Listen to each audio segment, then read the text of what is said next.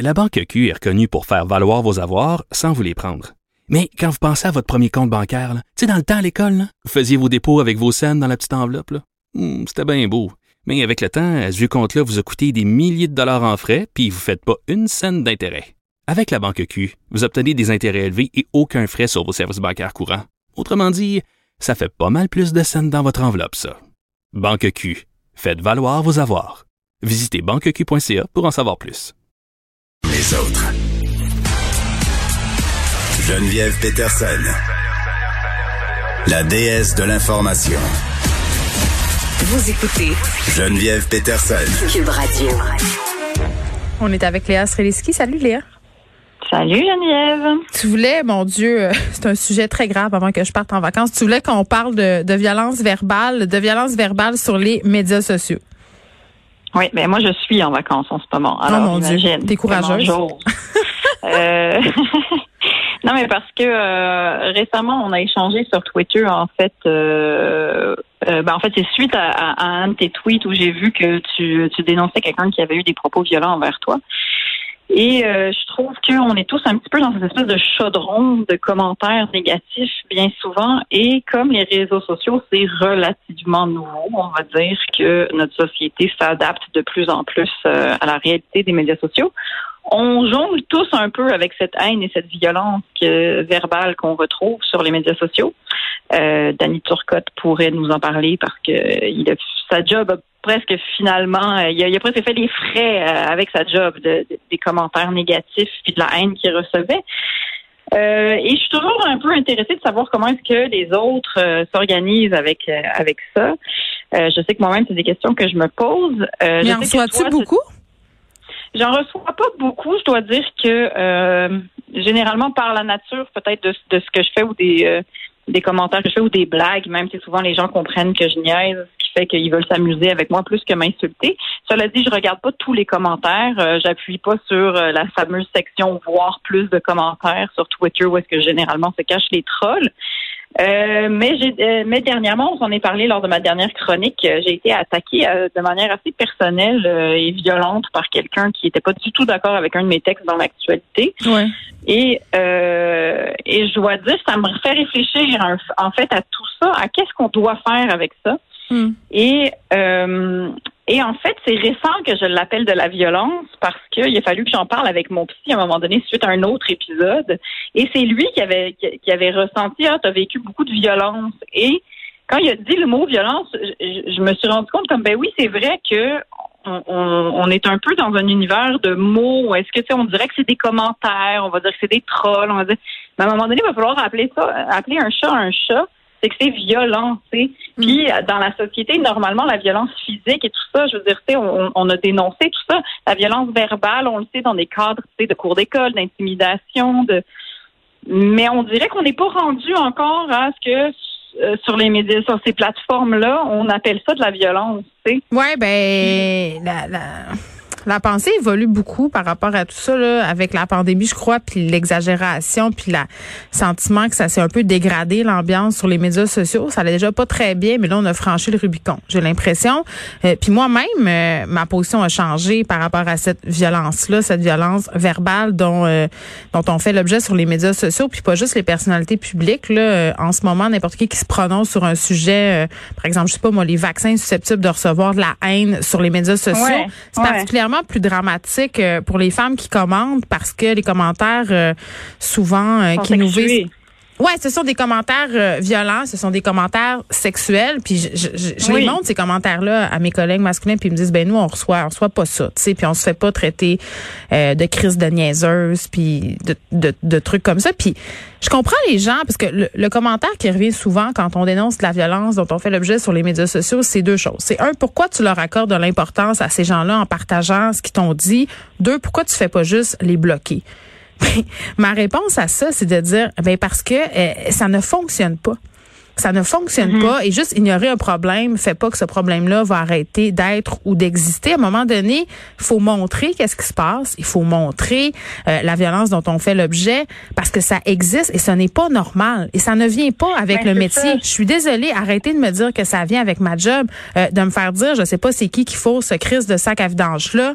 Ben, je m'excuse là, c'est pas dans ma définition de tâche. Mais c'est ça, mais c'est ça. Mais puis en fait, c'est c'est pour ça que je trouve ça intéressant qu'on s'en parle, c'est parce que euh, il y a une normalisation de cette violence-là. Puis tu as raison. Puis moi aussi, en fait, en, en réfléchissant puis en voyant ce que tu faisais, moi-même, je réfléchissais à euh, qu'est-ce que je fais avec ça, tu sais, parce que j'ai tendance à l'ignorer ou à mais en même temps, tu as raison que si on veut prendre conscience de ce problème-là, puis finir par enfin appeler ça un problème, puis arrêter de penser que justement ça vient avec la job. Mais il faut témoigner, il faut Non, le dire, il faut que les collègues masculins ça. embarquent faut avec le nous. montrer, hein. Puis, puis il y a aussi cette idée de dire qu'à un moment donné, ça va faire. Et moi, je me suis dotée d'une espèce de politique éditoriale par rapport à la publication ou pas de ces commentaires, parce que je publie pas évidemment tout ce que je reçois.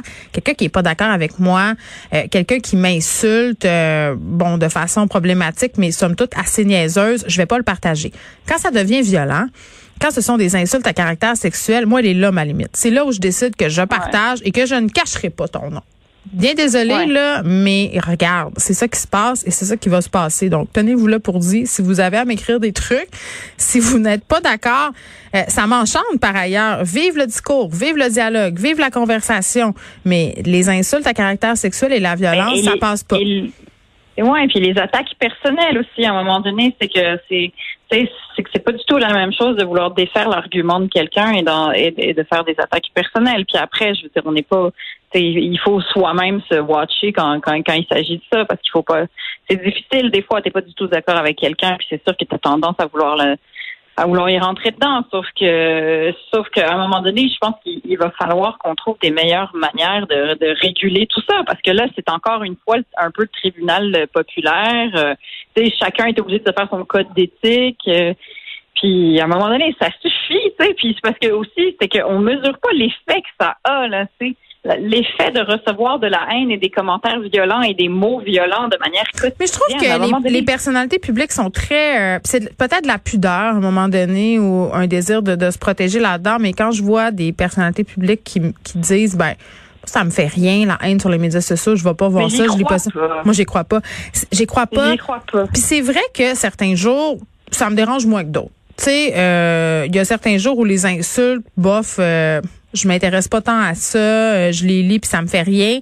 Mais il y a d'autres jours où ça m'atteint, où ça m'atteint vraiment beaucoup, où ça me fait brûler en petite boule dans mon lit, où ça me donne le goût d'arrêter d'animer de la radio, d'écrire dans les journaux, où je me dis pourquoi, pourquoi je ça. me fais vivre ça, tu sais, pourquoi je vis Mais, ça? mais c'est- et c'est et c'est pas normal, tu sais, parce que et je suis désolée, mais moi non plus, je veux pas avoir une vie où est-ce que je fais semblant que je suis faite de marbre, puis qu'il y a rien qui m'atteint, puis que je suis au-dessus de ça, puis que je suis au-dessus de tout le monde, puis que non, non, non, genre je veux pas vivre comme ça, tu sais, parce que je veux pas être désensibilisée, parce que je trouve que tu te prives de la vie, te prives de, aussi. de- si t'es désensibilisé, ça veut dire que tu ressens plus le bon non plus, t'as bien beau pas Mais, sentir le euh, négatif. à un moment tu donné, euh, positif. Patrick Lagacé avait fait une chronique sur sur euh, la violence sur les médias sociaux puis qui disait la chronique c'est un sport dangereux, il faut que tu aies la coin dure. Je para, je paraphrase là. Euh, j'avais j'étais d'accord avec lui à l'époque mais plus maintenant parce que euh, si tu t'endurcis trop, si t'as la coin dure, comme il dit, à un moment donné, tu l'as perdu ta sensibilité qui te permet euh, de t'insurger sur des sujets, d'être sensible à certains autres, de chroniquer de façon humaine, d'être ouverte, euh, de vouloir parler, de vouloir discuter, de vouloir comprendre. Si t'as la coin dure, tu penses a juste toi qui as raison, euh, tu te calmes dans tes positions, tu veux plus rien savoir des autres, puis tu t'isoles dans ta tour d'ivoire. Et ça, c'est le risque du chroniqueur euh, dans lequel plusieurs tombent, puis personne n'est à l'abri de ça.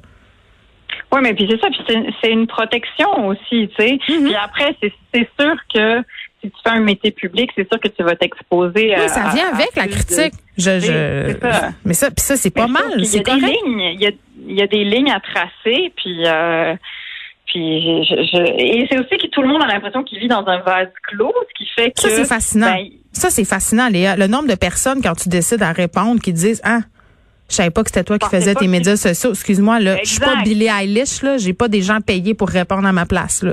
C'est moi qui te Mais, réponds. hey. Je suis une personne. Puis là, devine quoi?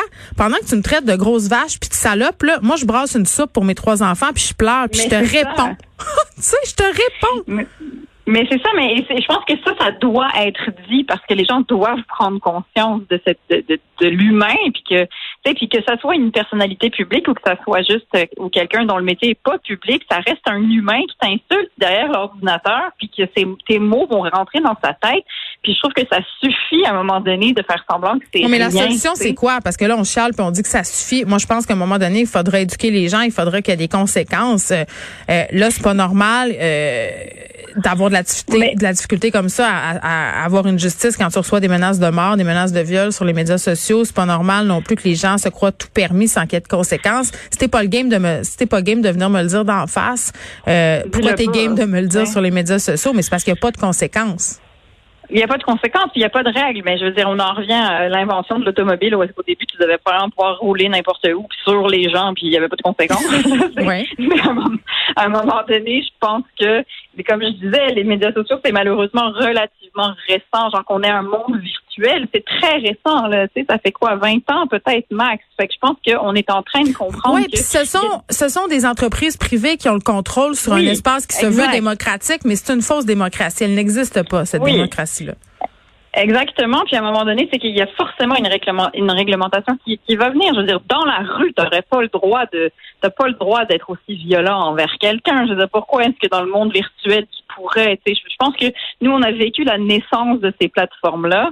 Puis cette espèce de, liberté non euh, débridée parce qu'on comprenait pas encore d'où venaient les conséquences négatives de ça. Mais là, mm. de plus en plus, on est en train d'en prendre conscience. Puis alors, qu'est-ce qu'on fait? Je pense que justement, on fait exactement ce qu'on fait là. C'est-à-dire qu'on en parle, on arrête de se cacher, on arrête de dire que ça fait pas mal.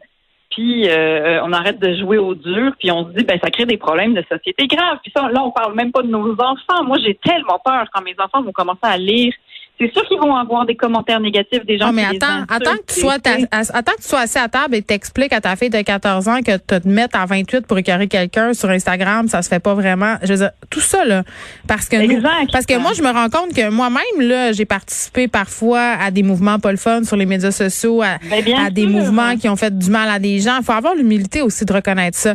Euh, mais ça va prendre l'encadrement et de l'éducation. Léa Sreliski, merci beaucoup.